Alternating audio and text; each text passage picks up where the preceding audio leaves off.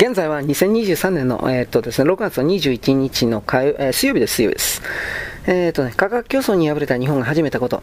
日本企業の栄光と挫折について述べてきましたが、ここから先は復活の話をします。この章の前半で紹介したように、オンリーワンで再び世界に羽ばたいていくというストーリーです。日本の製造業が辿ってきた凋落と復活を象徴しているのはエレクトロニクスでしょう。この領域で一番華やかな分野は液晶、パソコン、スマホ、半導体、テレビといったデジタルの中枢分野です。かつて日本企業はこの分野を支配していました。もはやプレゼンス存在感は皆無と言っても大げさではありません。メガ級の規模を誇るグローバルなエレクトロニクス市場において、日本は完敗したというのは世界共通の常識です。しかし、淘汰された企業は出てきたものの、日本のエレクトロニクスは生き延びてしっかりと収益を上げています。なぜなら周辺及び基盤の分野に活路を見出したからです。どれだけハイスペックの半導体を搭載したとしても、それだけではデジタル機器が機能しません。半導体が処理する情報の入力部分のセンサーや、そこから発せられた指示をアクションに起こす部分のアクチュエーター、モーターなどのインターフェースが必要です。また半導体の素材製造、製造装置も不可欠です。日本はエレクトロニクスの本体中枢では負けたものの、それらの機能をフルに発揮するために不可欠となる周辺の分野に主戦場を移したわけです。中国はハイテク覇権のために膨大な資金を投じているだけに、中枢の分野は競争が激烈で、消耗戦となる価格競争に巻き込まれてしまいます。その点、日本企業はほとんど競争のない周辺分野で生き残っていきます。つまり典型的なブルーオーシャンであって価格競争が発生しないので売り手に有利な価格を設定できます。今後の国際競争に勝利する上では希少性が重要なのように言っていますが、日本の担う分野はその点で秀でており、だからこそオンリーワンのビジネスモデルを展開できます。日本だけが中枢周辺吸盤の技術分野を唯一網羅。価格競争に負けたといっても日本は依然として国内一番向けの半導体、液晶テレビ、パソコン、スマホなどを生産しており、これらの中枢技術も残っています。こうして中枢、周辺、基盤という3つの技術分野をカバーしているのは海外広く見渡しても日本しかありません。IoT の時代において3つの技術を融合させなければニーズを満たす製品を生み出せません。周辺の部分は単にモジュールを組み合わせればできるというものではなく、すり合わせによる工夫が必要となります。また従来のような大量生産でではなく多品種小ロット生産への対応が求められてきます。その一方で中枢の部分の多くは技術をコピーして必要なキットを海外あれば誰でも簡単に製造できます。時間と金はかかるもののその気になれば容易に参入できるのは中枢の部分でかつてサムスンが日本のシェアを奪ったように中国はこの領域の覇権を掌握しようとしています。中国や韓国台湾などはパソコンやスマホといった完成品あるいはアプリの開発などで儲けています。ただそれらの製品サービスは他国の企業にすぐにコピーされてしまいます。まいます例えばパソコンに関して言えば各国の企業は他社製品を分解して再現するリバースエンジニアリングに力を入れています。要はどんなに優れたパソコンを作ったとしてもすぐに丸裸にされてしまうのです。最先端のスマホにしても極端な話、模倣する製品と必要な部品素材さえ揃えば、どこに国でも作ることが可能です。つまりビジネスをする上で有利なのは完成品メーカーではなく、部品や材料を供給する企業なのです。参入障壁が高い周辺基盤の領域は IoT でも、存在感を、えー、発揮。容易には参入できないのはブラックボックスが多い周辺基盤部分という領域です。日本企業は技術やノウハウに関して一実の長がある上、IoT 関連機器への対応でもプレゼンスを発揮します。IoT 関連機器は、えー、多岐にわたることになってパソコン、スマホのように共通の仕様ではありません。桁違いの数量で対応が求められてくる上、個別のニーズにき、ま、きめ細かく応えるために多品種小ロット生産も前提となります。中国が爆爆発投資によって強引にシェアを奪おうとしても、日本のように全ての要素技術を駆使することは難しく、競争優位に立つのは不可能でしょう。ただ中国がハイテク分野に湯水のごとくお金を投じていることは日本企業にとって追い風ともなっています。中国政府は経済戦略として2025年まで製造強固の、えー、製造強国の仲間入りを果たすという目標、中国製造2025を達成するために、まさに爆発投資を行っています。短期的には日本のエレクトロニクスメーカーや機械メーカー、化学メーカー、その恩恵を受けて受注が好調です。そして先に言ったように日本のテリトリーは長期的には追い風だけが吹くことになるでしょう。中国はさらなる目標として2035年まで製造強国の中くらいへ、えー、到達することと、建国100周年の2049年までに製造強国のリーダー的地位を確立することを掲げていますが、日本企業はこうした爆発投資の弊害を受けにくいポジションに至っています。もちろん中国も日本を追いかけますが、日本企業は技術革新によりもっと先に進んでいけるでしょう。技術品質に特化したオンリーワンであるがゆえに日本企業には価格支配力があって、そのことが今後の収益を支えていきます。韓国のサムスンは日本企業が作ったテレビやパソコン、スマホ、半導体など全てのエレクトロニクスの製品の製造拠点は北東アジア4カ国、中国、韓国、台湾、日本に集中しています。なぜならそこは日本の周辺だからです。日本から部品や素材の供給を受けやすいという地の利があるからこそ、北東アジアにハイテク産業の製造拠点が集結しているわけです。また古くから日本企業の技術者たちは中国、韓国、台湾に赴いて指導を行ってきました。技術やノウハウを提供するとともに現地の声を集めてフィードバックを繰り返しました。こうして日本企業は密接に関わってきたメーカーの代表例が韓国のサムスン電子です。多大なる技術提供提供を行い部品や素材の供給を続けてきたことを踏まえれば日本がサムスンの土台を築いたと言っても過言ではありません。日本企業がサムスンに接近したのは1990年代に日の丸半導体が衰退したことがきっかけ、大手半導体メーカーからの受注に依存していた日本の装置、素材、部品メーカー、販路に窮して、異国のサムスンに接近したわけです。日本のサプライ企業にしてみれば、ある意味では苦肉の策だったかもしれません。とは言っても、結果的にサムスンを大きく成長させることになりました。こうした経緯は台湾の半導体、受託生産企業で世界最大手の TSMC、台湾集積対電路製造も同様です。ただ大企業となってもなおサムスンは日本の距離が必要で。半導体の基盤に用いるシリコンウェアハーまで自前で手がけようとしたことがあったものの、挫折する結果となりました。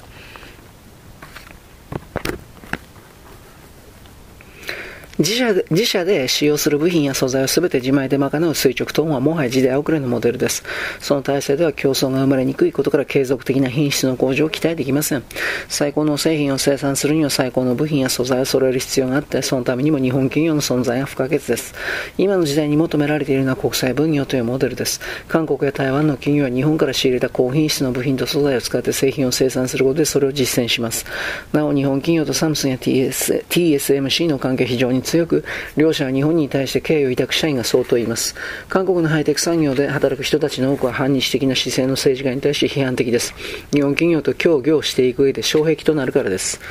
オーダーメイドが得意な日本、テレビやパソコン、スマホのような規格型製品は生産設備と設計図をそれで部品や材料を仕入れるはいずれの国のどのような企業でも生産できます。規格型製品が主流の時代では低賃金で安価な製品を製造できる新興国が有利で、中国もその強みを存分に発揮して経経済を飛躍的に成長させました。しかし IoT の時代に求められるのは生産力ではなく対応力です。なぜなら IoT 製品は規格型ではなく様々なシーンのニーズに沿ったオーダーメイドとなるために、個別に対応する部品や素材が必須となるからです。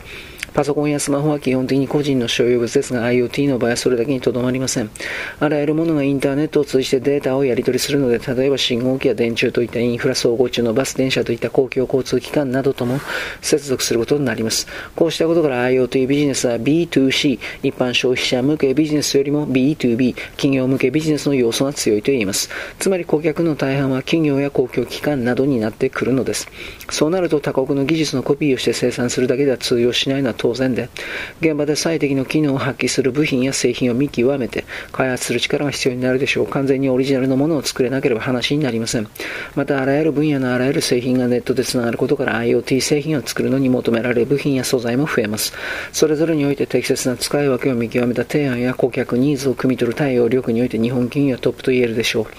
グローバルに広がる顧客の様々な要望にきめ細かく答えていき、時には顧客が気づかない提案をする。これこそ今後の日本企業のキーバリューとなっていきます。自社で製品を開発して大量生産し、それを世界中に売りさばくという過去のビジネスモデルと一線を画しています。ニーズに応えるために一生懸命働く日本人の姿勢は、新たな顧客の獲得につながることでしょう。世界を魅了するメイドインジャパン。オンリーワンに加えてメイドインジャパンのブランド力も大きな武器になります。日本人が考えている以上に日本の製品は世界を魅了しており、メイドインジャパンと記載されていることが大きな信頼につながります。安価な中国製、韓国製、台湾製の製品がたくさん出回っているのにもかかわらず、あえて高価な日本製を選ぶ人は少なくありません。それだけ世界が豊かになっているのは大きな理由です。アジアの人口は約40億人ですが、そのうちの10億人近くは所得が年間1万ドルを超える中産階級です。貧しい頃は量を求め豊かになってくると質を求めるようになるのは万国共通です。それは食べ物も同じで貧しい頃は腹を満たすことを優先しますが、裕福になると多少高価でも美味しいものや体にいいものを求めます。これは人間の品質に対する気球で、だからこそ工業製品においてもクオリティ技術の価値はどんどんと高まってメイドインジャパンの地位も向上します。日本企業は自分たちのブランド力を示すためにも今後はなるべく国内で製造すべきだと私は考えます。部品や素材だけでもなく洋服、化粧品も日本製だとブランド力が高まって世界の人々を引きつけるからです。以前電機メーカーのカーシオは人気の腕時計 G ショックを中国で製造していました。しかし近年は中国でメイドインジャパンを求める人が多く国内工場での生産にシフトしたところ逆に人気が高まったそうです。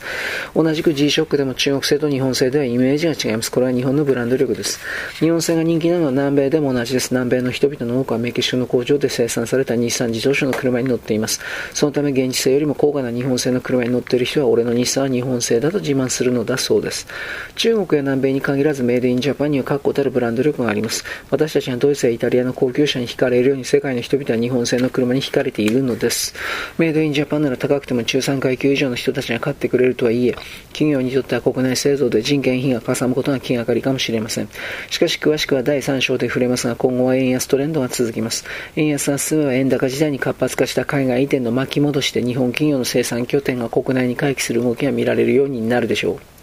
分業体制下で日本が有利な理由、活発に交易が行われている国際社会の中で優位に立つには何よりも希少性が重要になります。希少性とはその国でしか取れない資源、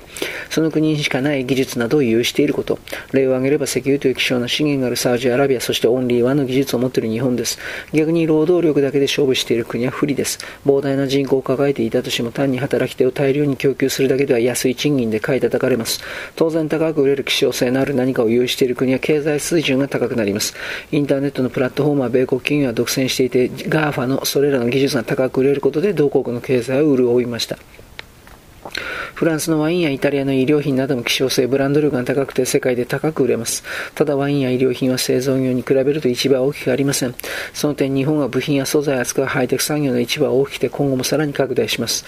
世界を見渡してみると製造業でも最も決めて多く持っているのは日本だと思われます。パソコン、スマホを生産するにも日本の部品素材がなければ生産できないのです。自給自足で国民を賄うことができない現在国際分業において重要なのはどのポジションを獲得するか。